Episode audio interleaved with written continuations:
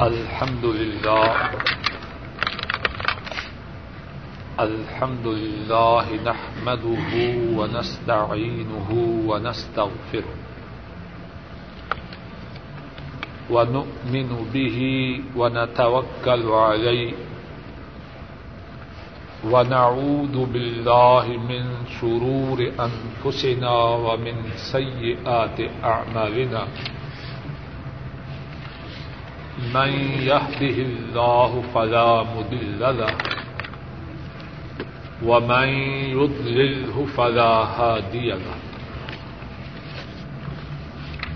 وأشهد أن لا إله إلا الله وحده لا شريك له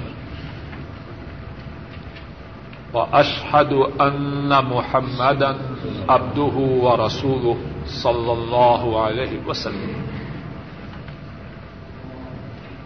أما بعد، فإن خير الحديث كتاب الله، وخير الهدي هدي محمد صلى الله عليه وسلم، وشر الأمور محدثاتها، وكل محدثة بدعة، وكل بدعة ضلالة. وكل ضلالة في النار.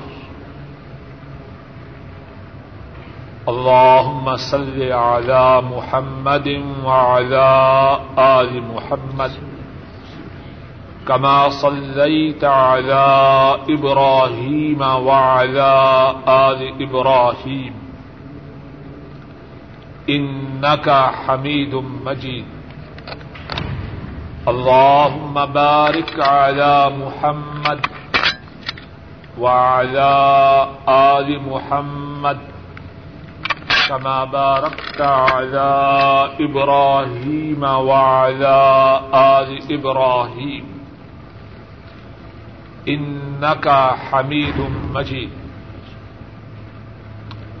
رب اشرح لي صدري ويسر لي أمري.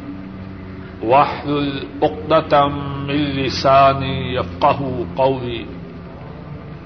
اللهم انفعنا بما علمتنا وعلمنا ما ينفعنا وزدنا علما. سبحانك لا علم لنا إلا ما علمتنا إنك أنت العليم الحكيم. قال حدثنا حفص بن عمر. قال حدثنا شعبة عن ابن أبي السفر عن الشعبي عن علي بن حاتم رضي الله تعالى عنه. قال سألت النبي صلى الله عليه وسلم فقال اذا ارسلت كلبك المعلم فقتل فكل واذا اكل فلا تاكل فانما امسكه على نفسه. قلت ارسل كلبي فاجد معه كلبا اخر قال، فلا تاكل فإنما سميت على كلبك ولم تسم على كلب آخر۔ امام بخاری راہ محلہ بیان فرماتے ہیں،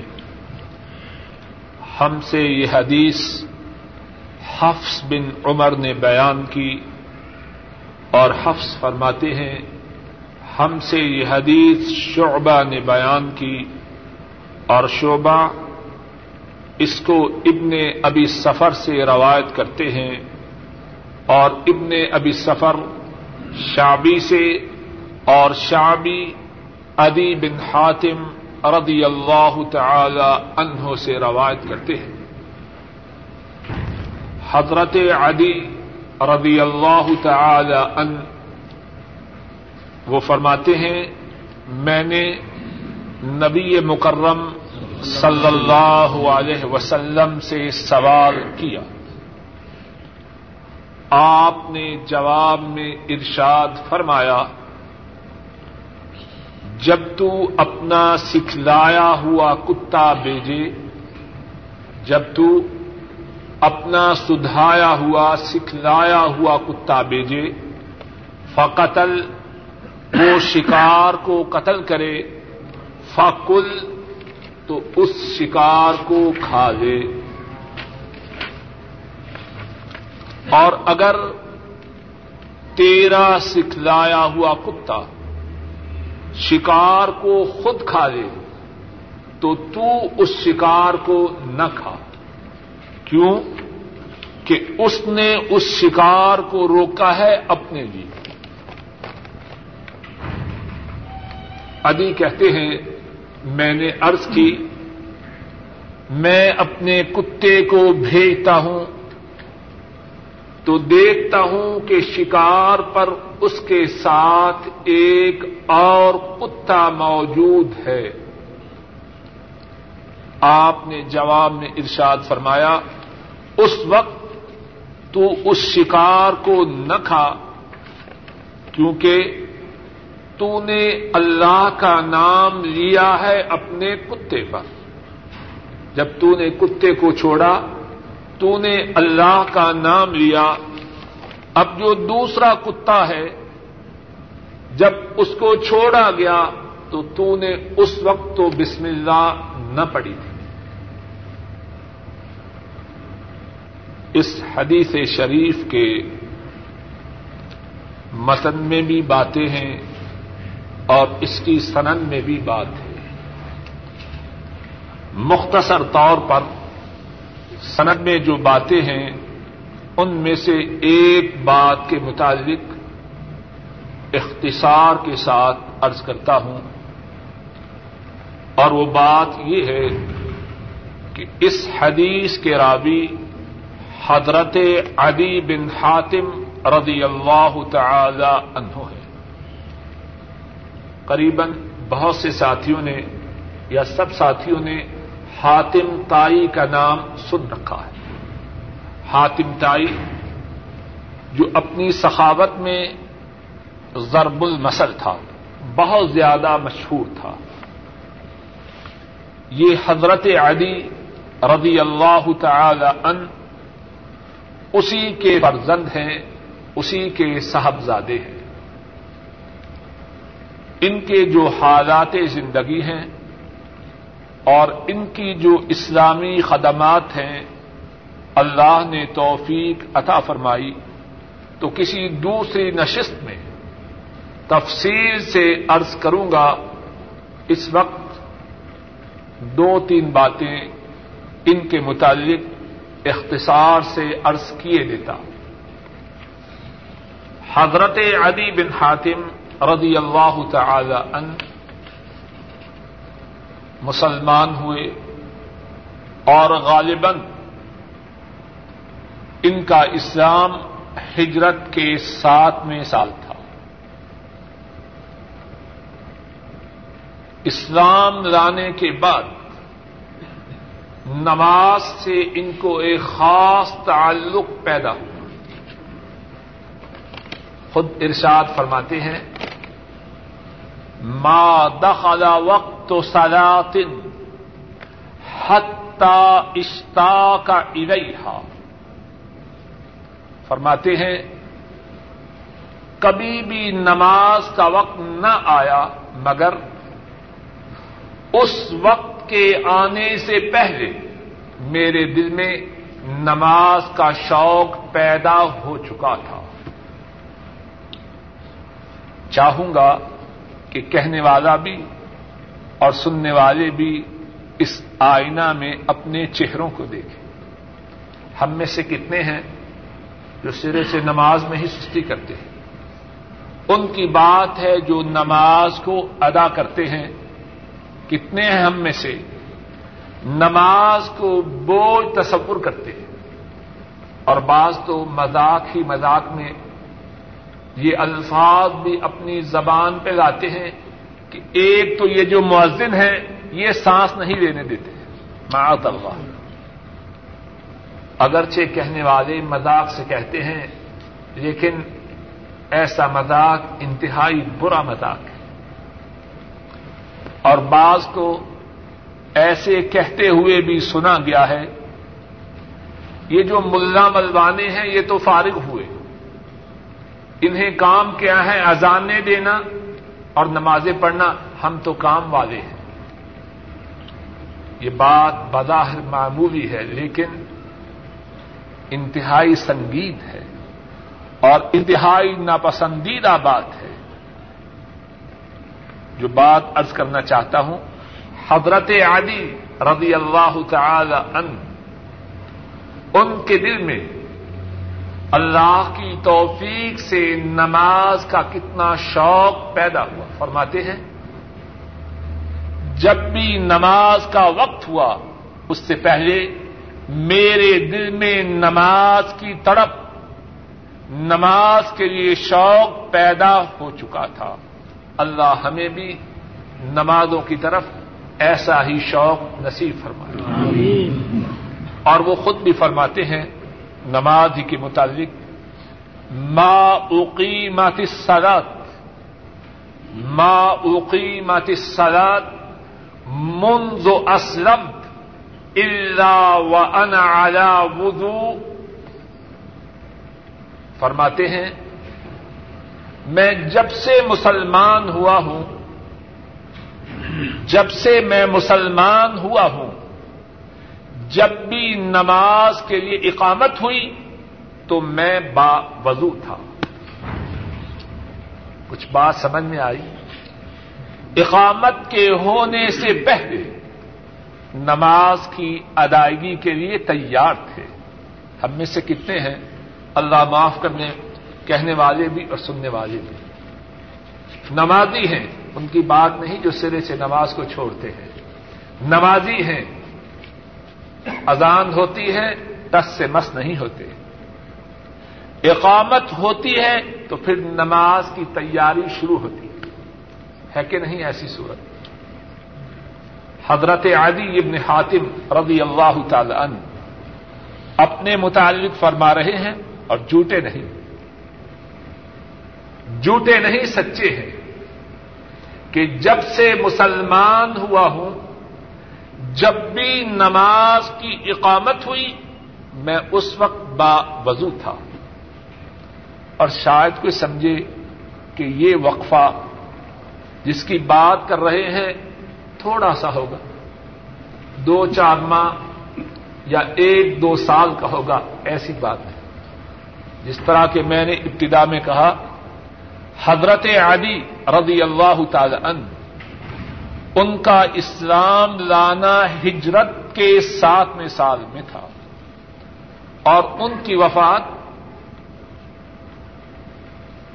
ساٹھ ہجری کے بعد، ساٹھ ہجری کے بعد ہوئی۔ قریب ترپن سال سے اوپر، اتنے لمبے عرصے کے مطابق ایک ماہ، دو ماہ کی بات نہیں۔ مسلمان ہونے کے بعد لمبی زندگی آئی۔ ایک اور بات، جو حضرت علی بن حاتم رضی اللہ تعالی ان ان کے متعلق اس نشست میں عرض کرنا چاہتا ہوں، وہ یہ ہے، امام زاہبی فرماتے ہیں، حضرت علی حضرت جریر البجل اور حضرت ہندلا تینوں کوفہ میں تھے۔ لوگوں نے یا کچھ لوگوں نے امیر المؤمنین عثمان غنی ذنورین رضی اللہ تعالی عنہ، ان کو گالی دی۔ کچھ لوگوں نے ان کو گالی دی۔ اب یہ تینوں حضرات، حضرت عادی حضرت جریر اور حضرت حنزلہ فرماتے ہیں، لا نقیم بے بلادن یشتم فی ہے عثمان۔ جس شہر میں عثمان کو گالی دی جائے، اس شہر میں ہم قیام نہیں کر سکتے۔ شاید گالی دینے والے کو کے منہ کو بند کرنا اس کی ان میں طاقت نہ ہو۔ تو فرما رہے ہیں، اس شہر میں ہم نہیں رہ سکتے جس میں ذنورین حضرت عثمان رضی اللہ تعالی انہوں کو گالی دی جائے۔ کوفہ کو چھوڑ جاتے ہیں اور کرکیسا شام کا ایک علاقہ وہاں چلے جاتے ہیں۔ یہی حضرت علی رضی اللہ تعالی ان اس حدیث کے راوی ہیں۔ اس حدیث میں جو باتیں ہیں، ان میں سے ایک بات یہ ہے کہ اگر کسی کو دین کا مسئلہ معلوم نہ ہو، وہ اس سے سوال کرے جو اس کا علم رکھتا ہو۔ ادی رضی اللہ تعالی ان ان کو جو مسئلہ دریافت کر رہے ہیں، اس کی خبر نہیں۔ کہ شکاری کتے کو شکار کے لیے بھیجا جائے، اس کے شکار کردہ جانور کا، اس کے شکار کردہ شکار کا کیا حکم ہے؟ حضرت علی رضی اللہ تعالی ان اس کے متعلق رسول کریم صلی اللہ علیہ وسلم سے سوال کر رہے بعض لوگوں میں یہ بیماری ہوتی ہے کہ مسئلہ کا علم بھی نہیں اور اپنے آپ کو مفتی بھی بنا دیتے ہیں۔ یہ بات درست ہے۔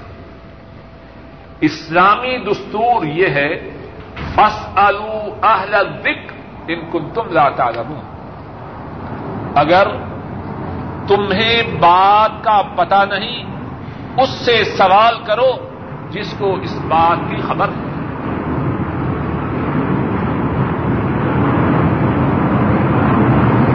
اور یہ بات بھی ہے، انما شفا الحی سوال جو جاہل ہے، جو کسی بات سے آگاہ نہیں، اس کا علاج کیا ہے؟ کہ وہ سوال کرے۔ دوسری بات جو اس حدی سے پاک سے معلوم ہوتی ہے، اگر کسی سے دین کی بات کے متعلق سوال کیا جائے، اس کو خبر ہو، تو اس سوال کا جواب دے۔ جس طرح کے رسول کریم صلی اللہ علیہ وسلم سوال کا جواب دے رہے ہیں۔ تیسری بات یہ ہے کہ جب سوال اور جواب کو بیان کیا جائے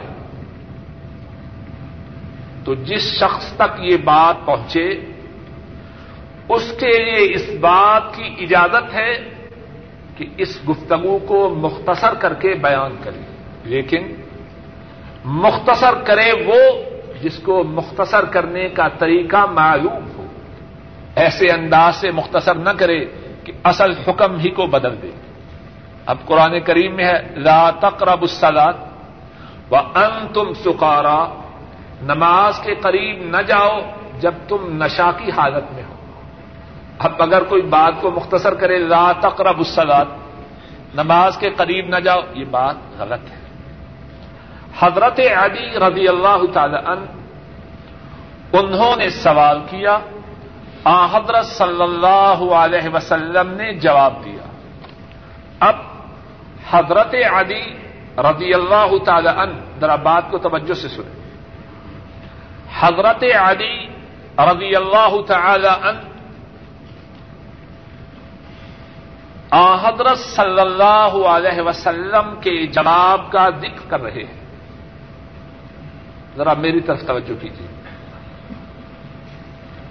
حضرت علی رضی اللہ تعالی ان حضرت صلی اللہ علیہ وسلم کے جواب کا ذکر کر رہے ہیں۔ اپنے سوال کا ذکر نہیں کیا۔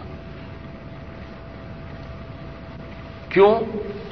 کہ آپ کے جواب سے جو سوال ہے وہ سمجھ میں آتا ہے۔ حضرت علی کے سوال کے ذکر نہ کرنے کی وجہ سے بات میں کوئی خلل، کمی یا نقص واقع نہیں ہوتا تو تیسری بات یہ معلوم ہوئی کہ اگر بات کے مختصر کرنے سے اصل بات میں فرق نہ پڑے، اس میں تبدیلی نہ آئے، تو بات کو مختصر کرنا جائز ہے۔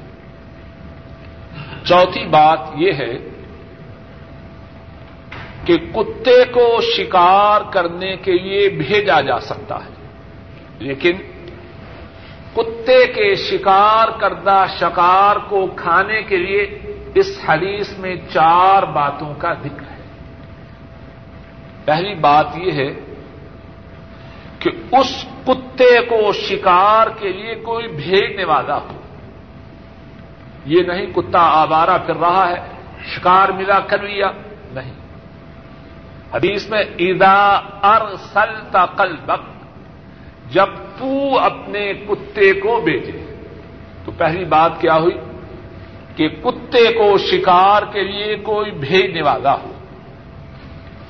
دوسری بات، کہ وہ کتا وہ ہو، المعلم، اس کو سکھلایا ہوا اگر کتا سکھلایا ہوا نہ ہو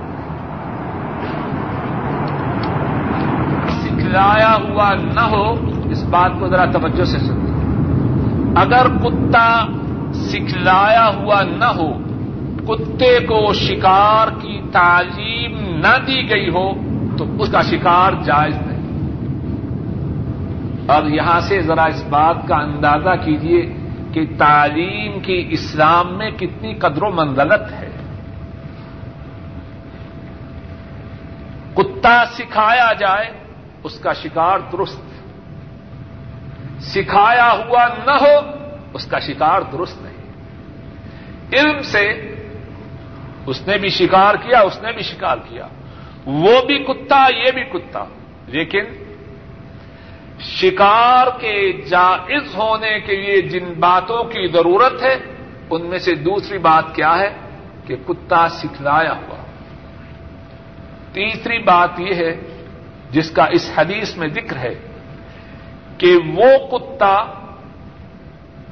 اس میں سے خود نہ کچھ کھائے، بلکہ جس نے اس کو شکار کے لیے بھیجا ہے، اس کے لیے شکار کو محفوظ چھوڑ دے۔ اور چوتھی بات یہ ہے کہ جس نے کتے کو شکار کے لیے بھیجا ہو، اس نے اس کے بھیجتے وقت بسم اللہ پڑی ہو، اللہ کا نام لیا ہو۔ اس حدیث سے معلوم ہوتا ہے کہ وہ شکار جو کتے کا شکار کردہ ہو، اس کے کھانے کے لیے چار باتیں ہیں۔ پھر دوہراتا ہوں، پہلی بات کہ کتے کے بھیجنے والا کوئی ہو، دوسری بات کہ کتا سکھلایا ہوا ہو، تیسری بات کہ کتا خود اس شکار سے کچھ نہ کھائے، اور چوتھی بات کہ کتے کو بھیجتے وقت بیچنے والے نے بسم اللہ پڑھی ہو۔ ایک اور بات اس حدیث سے جو معلوم ہوتی ہے، اگر کوئی شخص سوال کرے، اس کے سوال کا جواب دیا جائے، اس جواب سے کوئی اور سوال پیدا ہو تو سوال کرنے والا دوسرا سوال بھی کر سکتا ہے۔ حضرت علی رضی اللہ تعالی عنہ، انہوں نے سوال کیا، آ حضرت صلی اللہ علیہ وسلم نے جواب دیا، حضرت علی کے ذہن میں ایک سوال اور پیدا ہوا۔ انہوں نے وہ دوسرا سوال کیا۔ اور ایک اور بات جو معلوم ہوتی ہے، اگر عالم سے ایک ہی وقت میں کوئی شخص ایک سے زیادہ سوال کرے تو وہ اس سے چرچراہٹ میں، غصے میں نہ آ جائے۔ بلکہ اگر سوال معقول ہو، ایک سے زیادہ بھی ہو اور اسے علم ہو تو اس کا بھی جواب دے ایک اور بات اس حدیث سے جو معلوم ہوتی ہے کہ حضرت صلی اللہ علیہ وسلم کا معاملہ اپنے ساتھیوں کے ساتھ کیسا تھا؟ ذرا غور کیجیے۔ آپ کے مقام میں اور باقی سب مسلمانوں کے مقام میں کتنا فرق ہے؟ آپ کے صحابہ، ان کی شان بہت بلند ہے، لیکن سب صحابہ اپنی شان کی بلندی کے باوجود حضرت صلی اللہ علیہ وسلم سے مقام و مرتبہ میں کتنے پیچھے؟ لیکن مقام و مرتبہ کے اس فرق کے باوجود صحابہ حضرت صلی اللہ علیہ وسلم سے ایک ایک شخص ایک ہی مجلس میں ایک سے زیادہ سوال کر رہا ہے۔ اس سے آپ کی اپنے صحابہ کے ساتھ جو توادو ہے، جو شفقت و مہربانی ہے، اس کا اندازہ ہوتا ہے۔ وگرنہ بڑا آدمی ہو اور متکبر ہو، کوئی ایک دفعہ پوچھنے کی بھی ضرورت نہیں کر سکتا۔ بڑھیا باب ملم یارا الدو اللہ من المخرجین من القبل والدبر۔ وقول الله تعالى أو جاء أحد منكم من الغائب وقال عطاء في من يخرج من دبره الدود أو من ذكره نهب القبل يعيد الوضوء وقال جابر بن عبد الله رضي الله تعالى عنهما اذا ضحك في الصلاة اعاد الصلاة ولم يعد الوضوء. وقال الحسن ان اخذ من شعره واظفاره او خلأ خفيه فلا وضوء عليه. وقال ابو هريرة رضي الله تعالى عنه، لا وضوء الا من حدث. باب ہے اس شخص کے متعلق جس کی رائے یہ ہے کہ وضو تب ہی کرنا ہے جبکہ کوئی چیز شرمگاہ سے نکلے، اگلی طرف سے یا پچھلی طرف سے۔ پیشاب کے راستے سے یا پاخانہ کے راستے سے۔ اور اللہ تعالی کا ارشاد ہے اور جب آئے ایک تم میں سے قضائے حاجت کے بعد اور عطا فرماتے ہیں، جب اس کے پاخانہ کے راستے یا پیشاب کے راستے کوئی کیڑا وغیرہ نکلے تو وہ دوبارہ وضو کو کرے۔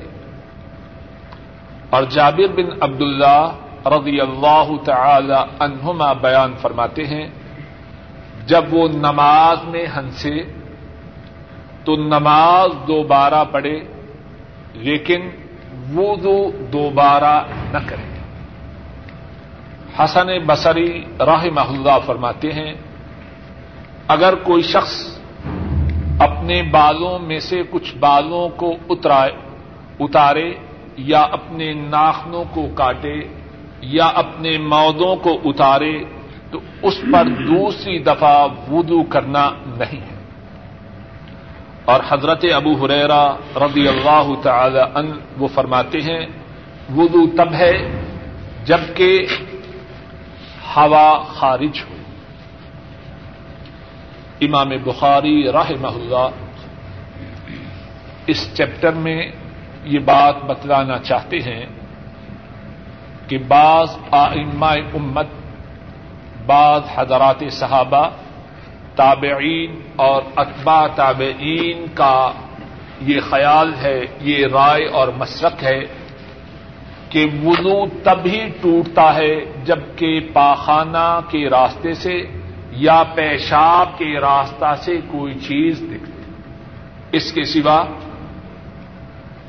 اور کسی بات سے وضو نہیں ٹوٹتا۔ خون نکلے کوئی شخص ہنسے یا کہکا لگائے۔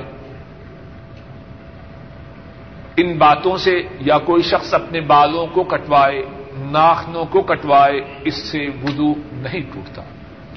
امام بخاری راہ محلہ اسی بات کے متعلق کچھ صحابہ کے، کچھ تابعین کے اقوال نقل فرماتے ہیں اور اس کے بعد کچھ احادیث شریفہ بھی ذکر کرتے ہیں۔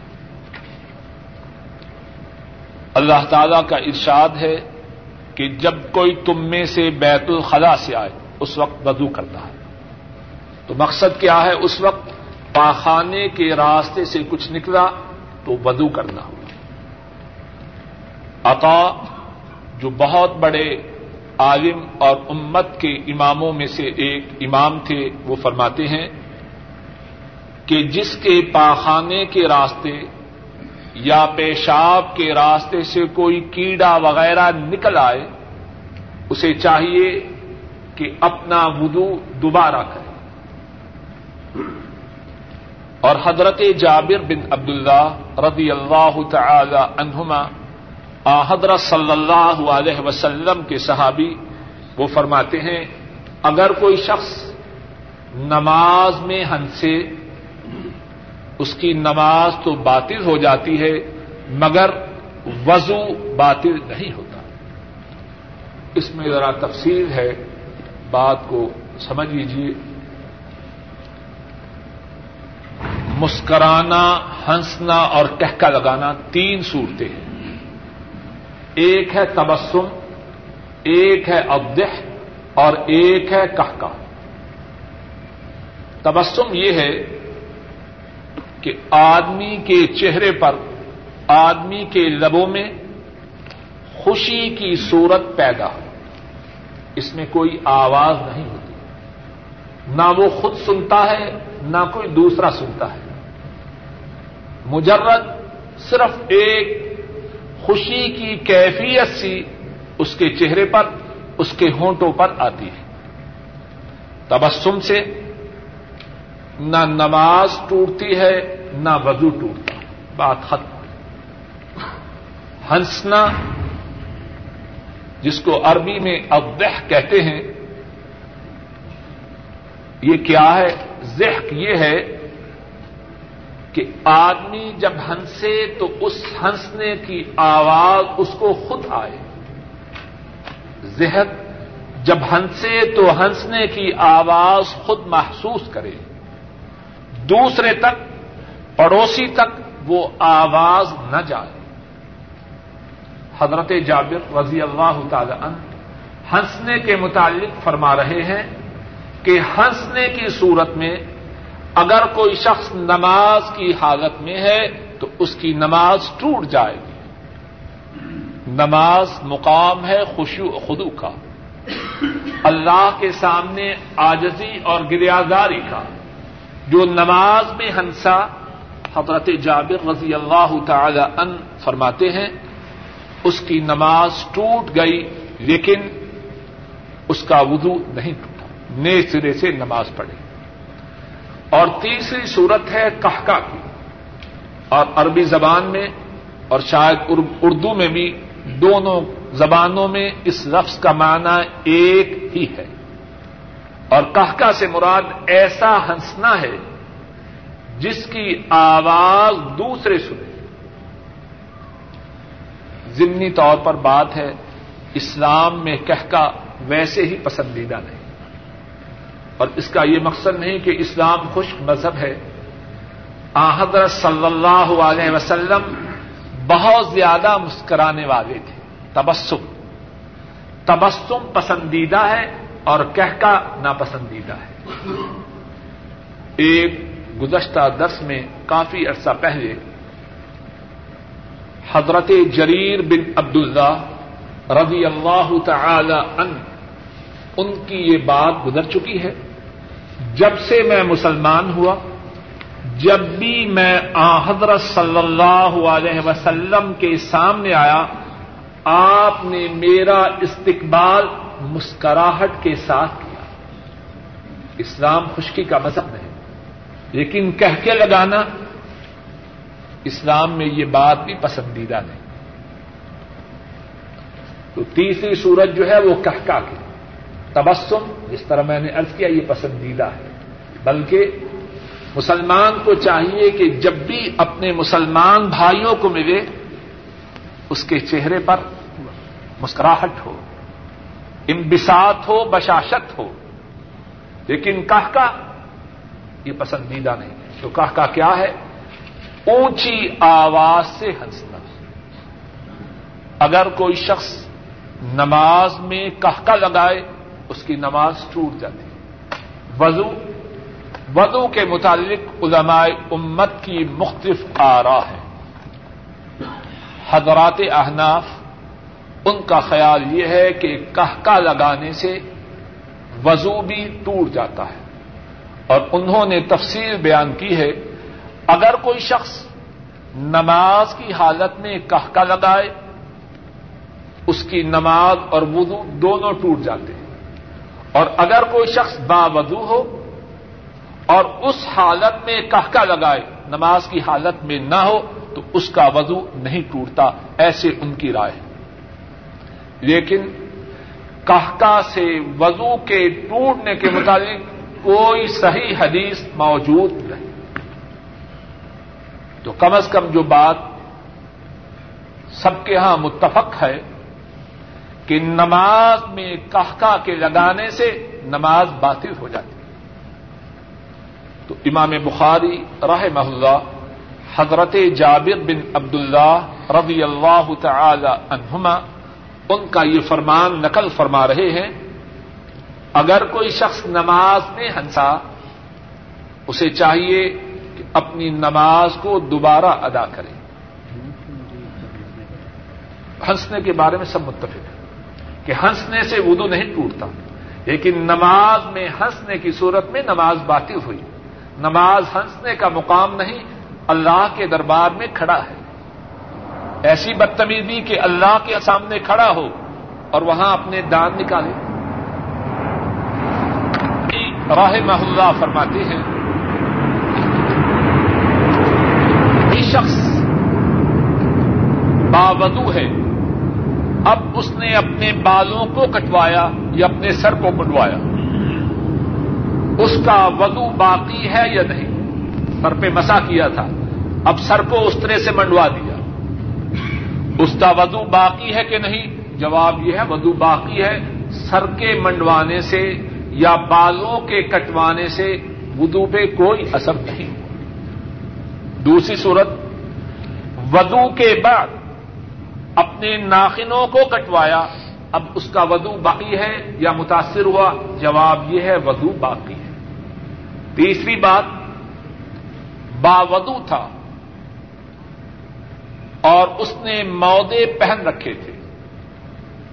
اب مودوں کو اتارا، اس کا وضو باقی ہے کہ نہیں۔ حسن بصری راہ اللہ ان کے ارشاد کے مطابق اس کا وضو باقی ہے۔ لیکن اصل بات یہ ہے کہ اس مسئلہ میں تفصیل ہے۔ ذرا توجہ سے سنیں، شاید اللہ کرے کہ سمجھا سکوں۔ اگر کسی شخص نے ابھی وضو کیا ہے اور جب اس نے ابھی وضو کیا تو موتے بھی وضو کر کے پہنے ہیں۔ اس صورت میں جبکہ اس کا پہلا وضو باقی ہے، موزے پہننے سے پہلے ذرا دھیان سے بیٹھی بات جو نیند ہے نا، یہ متعدی بیماری ہے۔ اٹھیے، منہ سرا دھوائیے اگر قابو ہے تو بیٹھے اگر کسی شخص نے مودے پہنے ودو قدم دھونے کے بعد اب اگر وہ مودے اتار دے ابھی اس کا پہلا ودو ٹوٹا نہیں تو مودے اتارنے سے اس کے ودو پر کوئی فرق نہیں۔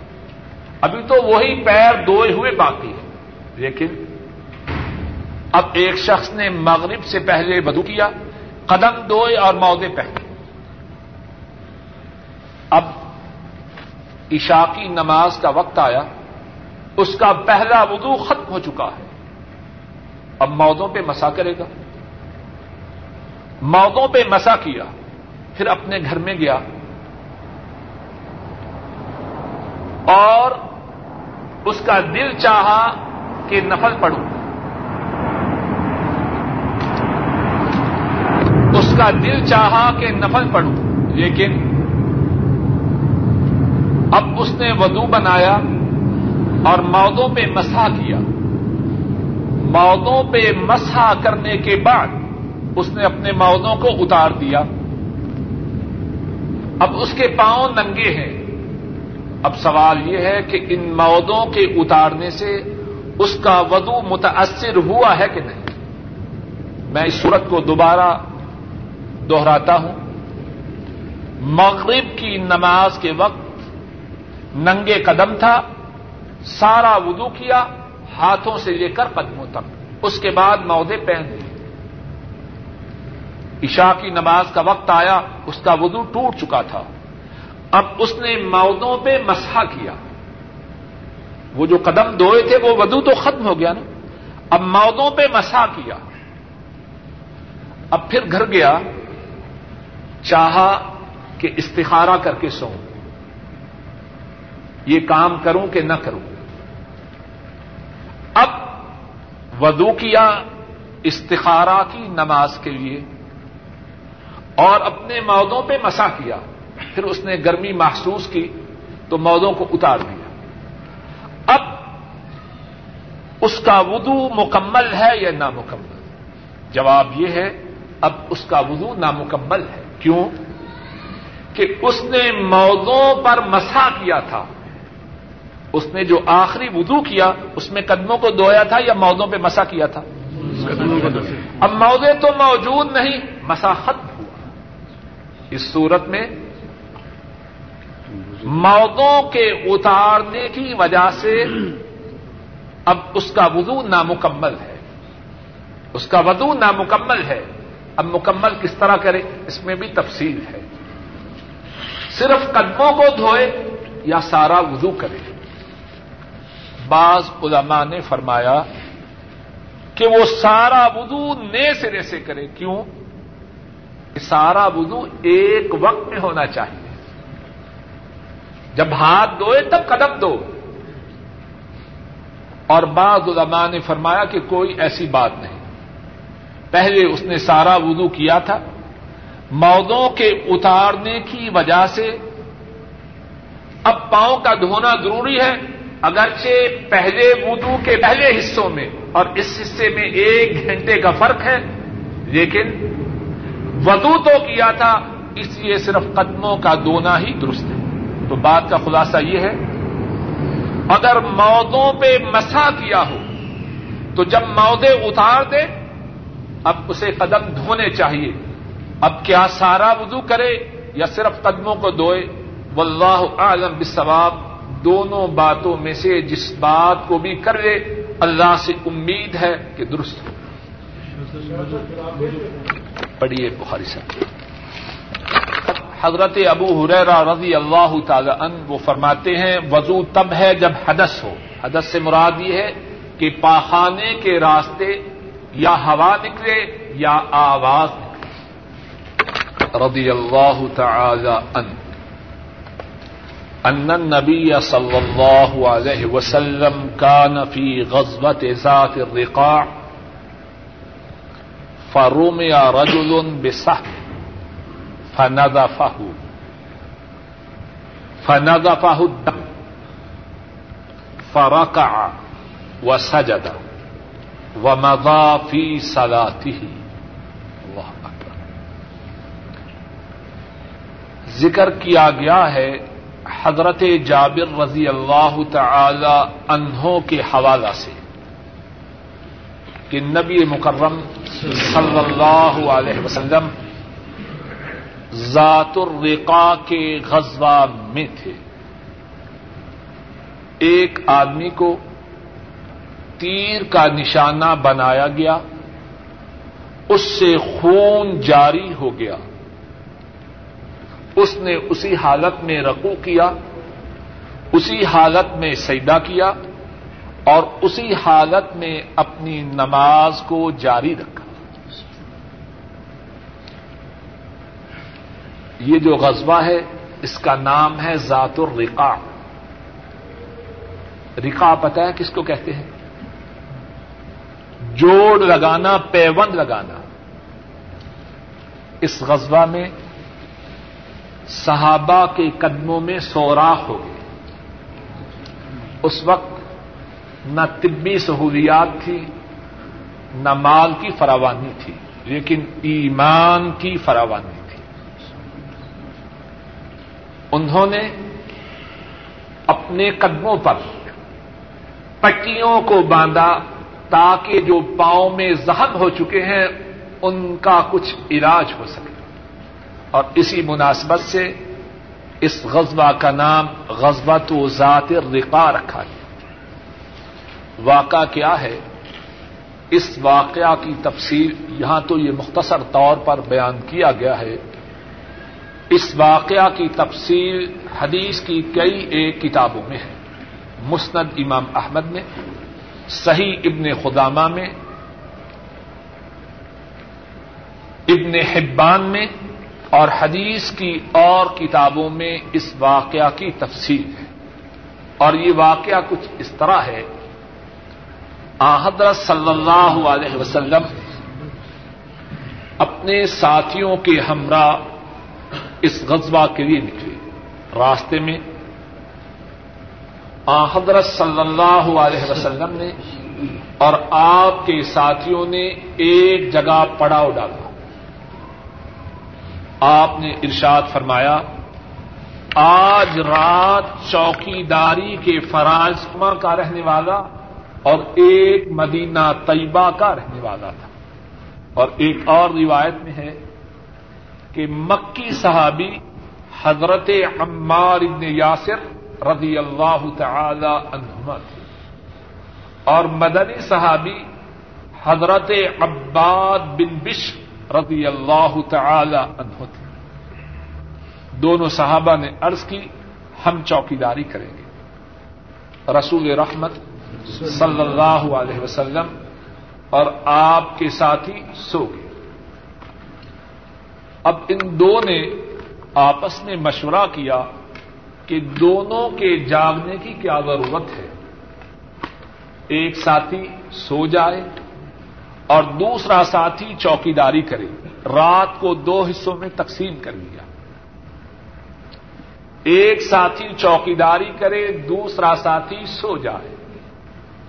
جب آدھی رات گزر جائے، سویا ہوا اٹھ کے چوکیداری کرے اور اٹھا ہوا سو جائے۔ چنانچہ حضرت عمار ابن یاسر رضی اللہ تعالی ان وہ بھی سو گئے۔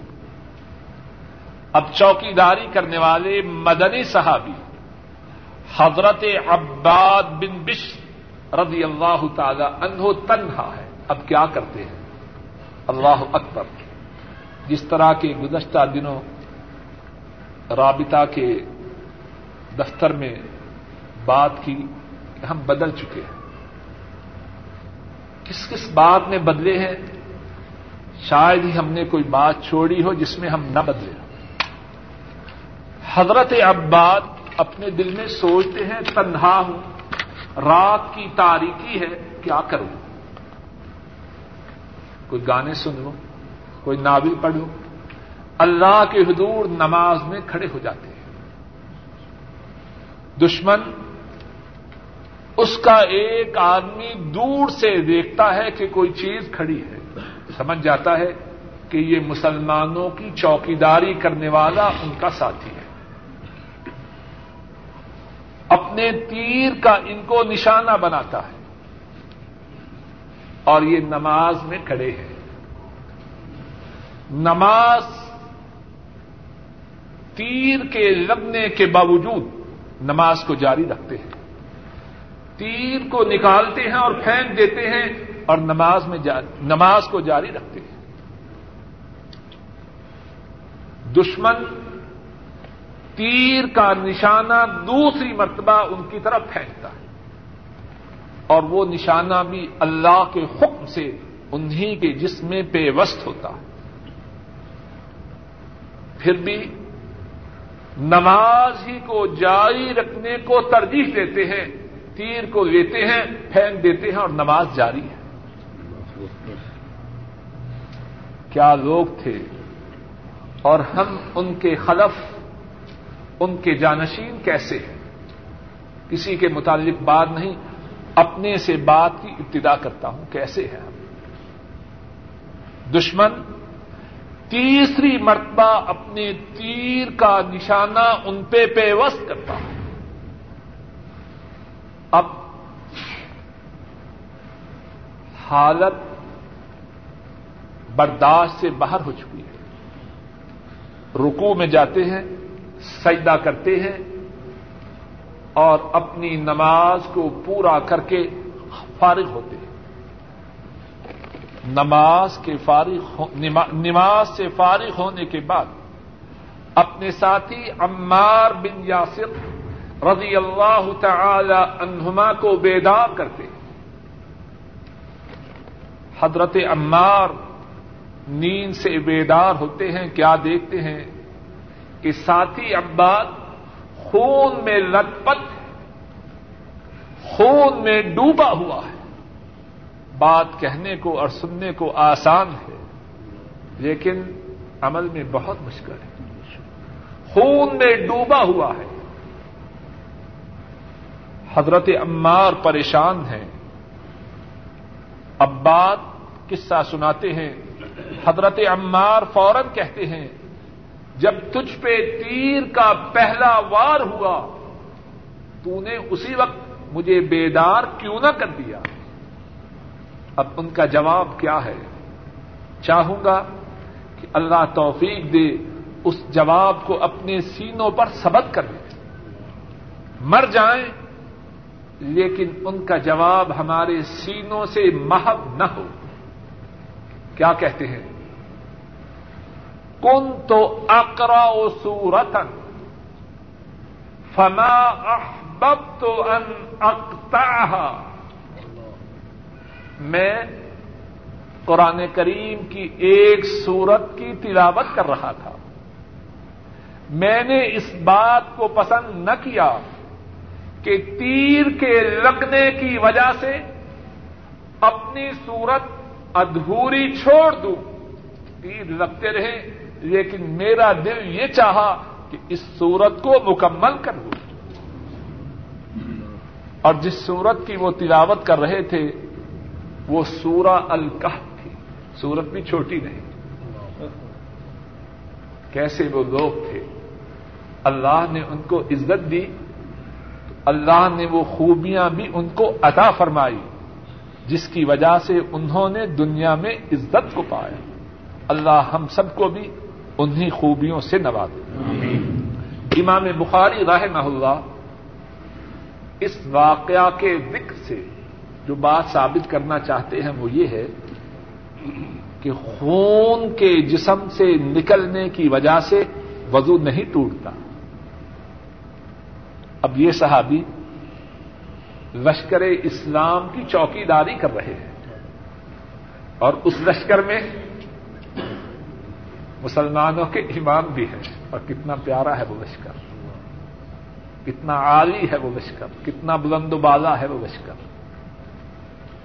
اسی لشکر میں انبیاء کے امام، رسولوں کے قائد، رحمت دو عالم صلی اللہ علیہ وسلم بھی ہیں، حضرات صحابہ بھی ہیں۔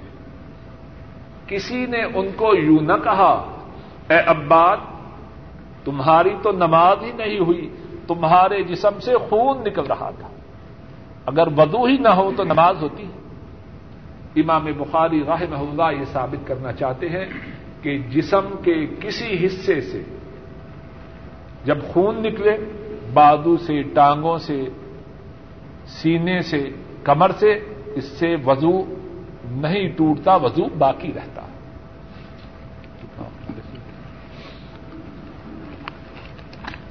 اور حضرت حسن البصری رضی اللہ تعالی عنہ وہ فرماتے ہیں، ما زال المسلمون یسلون فی جراحاتهم. ایک یہ اباد ہی نہیں، مسلمان کتنے تھے جو زخمی ہونے کے باوجود، خون میں لت پت ہونے کے باوجود نمازوں کو ادا کیا کرتے تھے۔ وہ مسلمان ہم کی طرح کے تو نہ تھے۔ اللہ کی راہ میں اپنے خونوں کو پیش کرنے والے تھے۔ خون سے لت پت ہوتے اور نمازوں کو ادا کرتے۔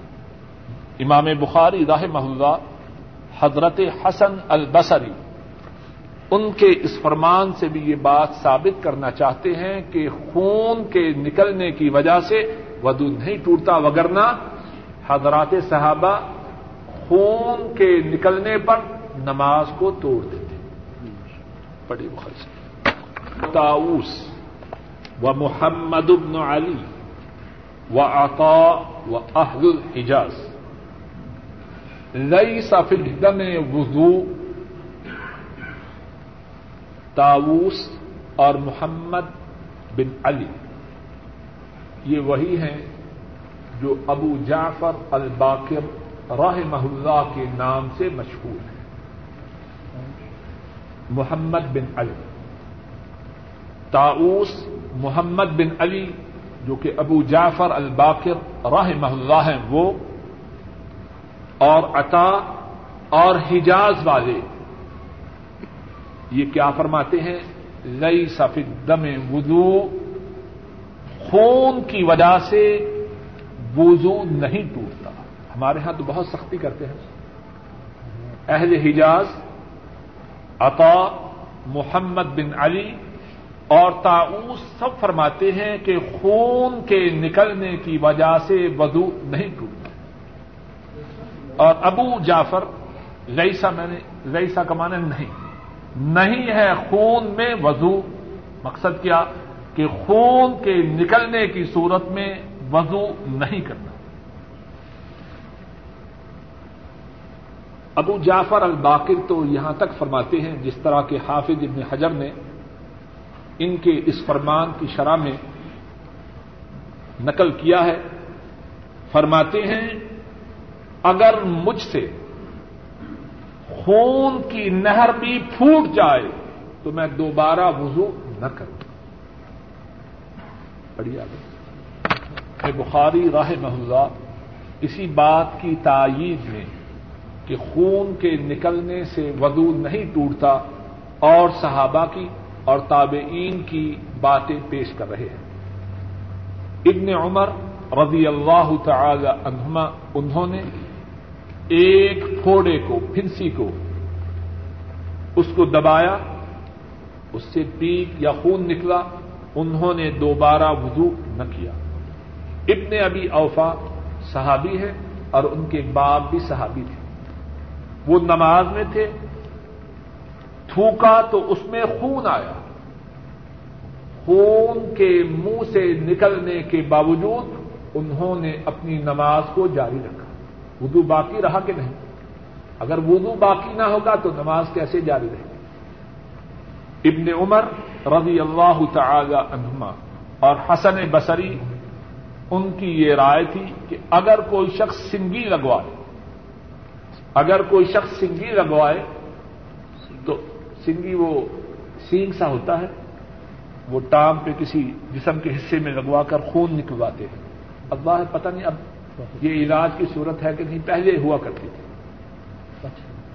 ہاں پچ بھی اس کہتے ابن عمر اور حسن راہ ابن عمر رضی اللہ تعالی عنہما اور حسن بصری راہ اللہ ان دونوں کی رائے تھی کہ اگر کوئی شخص سنگی لگوائے تو اس کا ودو باقی رہتا ہے۔ ہاں جس جگہ سے سنگی لگوائے اس کو دھو دے۔ لیکن وضو وہ باقی رہتا ہے۔ اللہ مالک الملک اپنے فضل و کرم سے حضرت صلی اللہ علیہ وسلم کی احادیث مبارکہ کو پڑھنے، پڑھانے، سمجھنے، سمجھانے اور اس پر عمل کرنے کی توفیق عطا فرمائے۔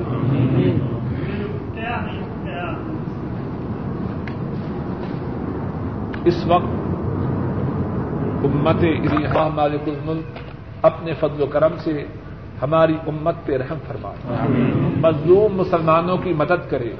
اور وہ مظلوم مسلمان کہیں ہوں، ہندوستان میں ہوں، کشمیر میں ہوں، کویت میں ہوں، فلسطین میں ہوں، ایریٹیریا میں ہوں، صومال میں ہوں، فلپائن میں ہوں، جہاں ہوں، اللہ مالک الملک اپنے فضل و کرم سے ان کی نصرت و اعانت فرمائے ان کی دستگیری فرمائے ان کی مشکل کشائی فرمائے۔ اور اللہ مالک الملک ان تمام ظالموں کو وہ کسی رنگ میں ہوں کسی صورت میں ہوں کسی شکل میں ہوں جو مسلمانوں پہ ظلم کرتے ہیں اللہ مالک الملک ان کو تباہ و برباد فرمائے۔ اے اللہ ظالموں کو تباہ و برباد فرما۔ اور اے اللہ مظلوموں کی نصرت و اعانت فرما۔ اے اللہ جو اسلام کے دشمن ہیں اے اللہ، ان کو غلی و خار کر۔ اے اللہ، ہندوستان کے، کشمیر کے، کویت کے، فلسطین کے ایریٹیریا کے، فلپائن کے، صومال کے مسلمانوں کی مدد فرما۔ اے اللہ، اپنے فضل و کرم سے سعودی عرب کے چپا چپا کی حفاظت فرما۔ اے اللہ، اپنے فضل و کرم سے سعودی عرب کے چپا چپا کی حفاظت فرما۔ اے اللہ، اپنے فضل و کرم سے سعودی عرب کے چپا چپا کی حفاظت فرما۔ اے اللہ پاکستان کی حفاظت فرما۔ اے اللہ تمام اسلامی ملکوں کی حفاظت فرما۔ اے اللہ اپنے فضل و کرم سے اسلام کا بول بالا فرما۔ اے اللہ اسلام کے ظاہری باطنی دشمنوں کو نیست و نابود فرما۔ اے اللہ ہماری تمام نیک حاجات کو پورا فرما۔ اے اللہ ہماری پریشانیوں کو دور فرما۔ اے اللہ ہمارے بوڑھے ماں باپ پہ رحم فرما۔ اے اللہ ہمارے بوڑھے ماں باپ پہ رحم فرما۔ اے اللہ، ہمارے بوڑھے ماں باپ پہ رحم فرما۔ اور اے اللہ، جن کے ماں باپ فوت ہو چکے ہیں، ان کے گناہوں کو معاف فرما۔ ان کے دراجات کو بلند فرما۔ اے اللہ، ہمارے جو بہن بھائی فوت ہو چکے ہیں، ان کے گناہوں کو معاف فرما۔ اے اللہ، ان کے دراجات کو بلند فرما۔ اور اے اللہ، ہمارے جو بہن بھائی زندہ ہیں، ان پہ اپنی نظر کرم فرما۔ اے اللہ، ہمارے بیوی بچوں کو ہماری آنکھوں کی ٹھنڈک بنا۔ اے اللہ، ہمارے گھروں میں دین کو جاری و ساری فرما۔ اے اللہ ہمارے گھروں میں دین کو جاری و ساری فرما۔ اے اللہ جن ساتھیوں نے دعاؤں کے لیے کہا ان تمام کی نیک حاجات کو پورا فرما۔ پریشانی کو دور فرما۔ اے اللہ اپنے فضل و کرم سے ہم عاجز بندوں کی دعاؤں کو قبول فرما۔ ربنا تقبل منا انك انت السميع العليم وتب علينا انك انت التواب الرحيم وصلى الله تعالى على خير خلقه وعلى آله وأصحابه وأهل بيته وأتباعه إلى يوم الدين. طرف سے ایک سوال پوچھا گیا ہے اور سچی بات ہے کہ اس سوال کو پڑھ کر مجھے بہت زیادہ مسرت اور خوشی ہوئی ہے۔ عورتوں کی طرف سے ایک سوال آیا ہے اور اس سوال کو پڑھ کر مجھے بہت زیادہ مسرت و خوشی ہوئی ہے اور وہ مسرت و خوشی اس بات سے نہیں کہ سوال میں جو جواب تجویز کرتے ہوئے پوچھا گیا ہے کہ وہ جواب درست ہے اس وجہ سے نہیں بلکہ اس سوال کا پوچھنا ہی بذات خود باعث اطمینان ہے کہ ابھی ایسی مسلمان عورتیں باقی ہیں جنہیں اپنی عفت و عصمت کا احساس ہے۔ اور میں ساتھیوں سے چاہوں گا کہ جو جو ساتھی اس سوال اور جواب کو سنیں اور اللہ کرے کہ میں اس سوال کا ٹھیک جواب دے سکوں۔ ساتھیوں سے گزارش ہے کہ وہ اس سوال اور جواب کو اپنے گھروں میں نقل کریں۔ جن کے گھر والے یہاں موجود ہیں، وہ یہیں اپنے گھر والوں کو ثواب کا جواب بتلائیں اور جن کے گھر والے یہاں موجود نہیں، وہ بدریہ چٹھی اس سوال کا جواب سوال کے سمیت وہاں پہنچائیں کسی بہن کی طرف سے سوال یہ ہے کہ گھر میں عورت اکیلی ہے، اگر کوئی گھر میں گھس آئے، اس عورت کو خودکشی کرنی چاہیے یا کیا کرنا چاہیے؟ جس طرح میں نے کہا ہے، سوال کا جو جواب تجویز کیا گیا ہے، وہ غلط ہے۔ لیکن ایسا سوال پوچھنا بجائے خود اس بات پر دلالت کرتا ہے کہ اب ابھی ہماری مسلمان بہنوں کے دل میں اپنی عفت و عصمت کی حفاظت کا احساس باقی ہے۔ اللہ اس احساس کو ہمیشہ ہمیشہ باقی رکھے اور اس میں اور زیادہ اضافہ کرے۔ اور اصل میں اگر یہ احساس باقی نہ رہے تو زندہ رہنے کا کوئی لطف اور کوئی مدد نہیں۔ جواب یہ ہے اگر کسی مسلمان عورت کی عزت پہ کوئی حملہ کرے اس کی ذمہ داری ہے کہ اپنی عزت و عفت کی حفاظت کے لیے آخری حد تک کوشش کرے۔ بجائے اس کے کہ وہ خودکشی کر کے خود مرے۔ اس کے لیے اسلامی فریدہ یہ ہے، اپنی عزت و اپنی عفت و عصمت کی حفاظت کرے۔ خواہ عفت و عصمت کی حفاظت کرتے ہوئے اس کی اپنی جان ختم ہو جائے یا اس کوئی بے آبروئی کرنے والا اس کی زندگی ختم ہو جائے۔ عورت اگر خودکشی کرے وہ مجرم ہے، لیکن اگر اپنی عفت و عصمت کی حفاظت کرتے ہوئے وہ اپنی جان کو ختم کرے تو اللہ کے فضل و کرم سے وہ شہیدوں میں سے اور اگر وہ وحشی جو اس کی عفت و عصمت کو لوٹنا چاہے، اگر وہ اس عورت کے ہاتھوں مارا جائے، تو اس عورت پہ کوئی گنا نہیں۔ عمر فاروق رضی اللہ تعالی ان ان کے زمانہ مبارک میں ایک عورت پر ایک مرد نے ہاتھ اٹھانا چاہا۔ اس کی بے آبروئی کرنا چاہی۔ عورت نے دفاع کیا۔ جب وہ نہ رکنے پہ آیا، عورت نے پتھر مارا اور اس بدماش کی زندگی کو ختم کر دیا۔ عمر فاروق رضی اللہ تعالی ان ان کو اس واقعہ کی اطلاع ملی۔ فرمایا ہاضا کثیر اللہ! واللہ لا یعدا ابدا۔ یہ جو مارا گیا ہے، اس کو اللہ نے مارا ہے۔ اور اس کی کوئی دیت بھی نہیں۔ اس کا خون بیکار ہے، حدر ہے، ضائع۔ ہے تو سوال کا جواب یہ ہے، عورت خودکشی کا نہ سوچے، بلکہ اپنی عزت و عفت کی حفاظت کے لیے یا اپنی جان کو قربان کر دے یا ظالم کو ختم کر دے۔ وہ دونوں صورتوں میں اللہ کے فضل و کرم سے دنیا و آخرت میں کامیاب و کامران عبد المالک صاحب، اب جانا چاہیں تو چلیے۔ ایک سوال یہ ہے کہ اگر کوئی شخص ظہر کی نماز سے پہلے چار رکت کے ارادہ سے کھڑا ہے۔ اب اقامت ہو چکی اور وہ دوسری رقط میں ہے تو کیا کرے؟ جواب یہ ہے کہ موٹا اور بنیادی اصول یہ ہے کہ جب فرض نماز کھڑی ہو جائے، اس وقت اور کوئی نماز نہیں ہوتی۔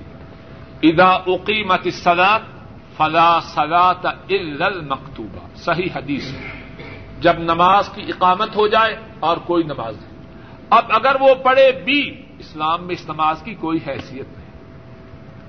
اگر تو وہ دوسری رقط میں ہے، اسے چاہیے کہ دوسری رقط مکمل کر کے اسلام پھیر دے۔ اگر تیسری رقط میں ہے اور مکمل ہوتے ہوتے نماز جاری ہو جائے گی، اس کو چاہیے کہ جس مقام پہ ہے، اسی مقام پر نماز کو ختم کر دے اور جماعت کے ساتھ شریک ہو جائے۔ ایک سوال یہ ہے کہ ابھی درس میں استخارے کا ذکر آیا ایک ساتھی نے پوچھا ہے کہ اس سے کیا مطلب ہے؟ استخارے کا لفظی معنی یہ ہے خیر کا طلب کرنا۔ خیر کا مانگنا۔ اس نماز کا مقصد یہ ہے کہ آدمی کسی کام کے کرنے، نہ کرنے کے بارے میں متردد ہو۔ پاکستان یا ہندوستان چلا جاؤں یا اپنی ملازمت پہ باقی رہوں۔ اس بارے میں فیصلہ کرنا ہے۔ اسلام نے انسانوں کی زندگی کے ہر شعبہ میں رہنمائی کی۔ اس بارے میں دو باتیں بتلائی گئی ہیں۔ ایک یہ ہے کہ مشورہ کریں۔ ان سے جو مخلص ہو اور دوسرا یہ ہے کہ اللہ سے خیر کو طلب کرے اور اس کا طریقہ یہ ہے دو رقم نماز پڑھے، اس کے بعد اللہ کی حمد و ثنا کرے، نبی کریم صلی اللہ علیہ وسلم پہ درود پڑے اور اس کے بعد وہ دعا جو آ حضرت صلی اللہ علیہ وسلم نے سکھلائی ہے، وہ دعا پڑھے۔ اور اس دعا کے اخیر میں اور درمیان میں کہے کہ اے اللہ، اگر یہ کام میرے لیے بہتر ہے، تو میرے لیے آسان کر دے۔ اور اگر یہ کام میرے لیے بہتر نہیں، دینی، دنیاوی، معاشی اعتبار سے، تو مجھ سے اس کام کو دور کر دے۔ اگر کسی ساتھی نے قربانی کی، تو انشاءاللہ میں ان سے کہوں گا کہ آئندہ جمعہ سے پہ، جمعہ کو آئندہ درس میں یہ دعا اور اس کا طریقہ لکھ کے لیا اگر ہو سکا، تو انشاءاللہ ایسا کریں گے، وگرنہ موٹی بات یہ ہے، دو رقم نماز ادا کرنی اس کے بعد اللہ کی تعریف کرنی حضرت صلی اللہ علیہ وسلم پر درود شریف پڑھنا اور اس کے بعد وہ دعا کرنی اور اس دعا میں یہ کہنا کہ اے اللہ، اگر یہ کام میرے دین کے لیے، میری دنیا کے لیے اور میری معاش کے لیے اچھا ہے، اس کو میرے لیے آسان کرو، اس میں میرے لیے برکت ڈالو اور اگر یہ، بھائی میری طرف توجہ کیجیے۔ اور اگر یہ کام اچھا نہیں تو مجھ سے اس کو پھیر دیجیے اور جو اچھی بات ہے وہ مجھے عطا فرمائیے ایک سوال یہ ہے کہ کوئی رشتے دار ہے، اس میں خرابی ہے۔ اب کچھ رشتے دار اس کے متعلق بات کرتے ہیں کہ اس میں یہ یہ خرابی ہے۔ اور ان کے بات کرنے کا مقصد یہ ہے کہ اس میں جو خرابی ہے، اس کی اصلاح کی جا سکے۔ سوال یہ ہے، کیا ایسی گفتگو کرنا غیبت میں شامل ہے؟ سوال واضح ہے، جواب یہ ہے کہ یہ غیبت میں شامل نہیں۔ کیوں؟ کہ اس کی جس خرابی کا ذکر ہے، اس لیے نہیں کہ ہم لذت اٹھائیں، جس طرح کے عام لوگوں کا دستور ہے۔ اس لیے نہیں، بلکہ اس لیے ہے تاکہ اس کی خرابی کو دور کرنے کا طریقہ سوچا جا سکے۔ یہ بات غیبت نہیں، بلکہ اللہ کے فضل و کرم سے بلی ہے، لیکن شیطان کسی کو دھوکہ میں نہ ڈال دے۔ جب غیبت کرنے کو دل چاہے تو کہ ہماری نیت یہ ہے کہ اس کی بلائی کا طریقہ سوچے۔ اور جب غیبت کر چکے تو پھر بس سو جائے۔ یعنی اس مجلس میں غیبت کی اور دل کو یہ دلاسا دیا ہم اس لیے کر رہے ہیں تاکہ اس کی اصلاح کرے۔ اور جب اصلاح کا وقت آئے تو اصلاح کو بو ہی جا، ایسا نہ کرے۔ وضو کے متعلق سوال یہ ہے کہ کیا کے ہونے سے کیا وضو ٹوٹتا ہے یا باقی رہتا ہے؟ کیسے وضو نہیں ٹوٹتا؟ سونے اور اونگنے کے متعلق سوال ہے۔ جواب یہ ہے کہ اگر ٹیک لگا کے کوئی آدمی سوئے تو اس صورت میں ودو ٹوٹ جاتا ہے۔ اگر ٹیک لگائے بغیر ایک شخص میں بیٹھا ہے، ٹیک نہیں لگاتا، اگر اونگ آ جائے، سو بھی جائے، تب بھی وضو نہیں ٹوٹتا۔ ٹیک لگانے کی صورت میں اگر نیند آ جائے تو پھر وضو ٹوٹ جاتا ہے۔ ایک سوال یہ ہے، کیا ایسی کوئی حدیث یا روایت ہے کہ نبی کریم صلی اللہ علیہ وسلم نے کسی صحابہ کو انشاءاللہ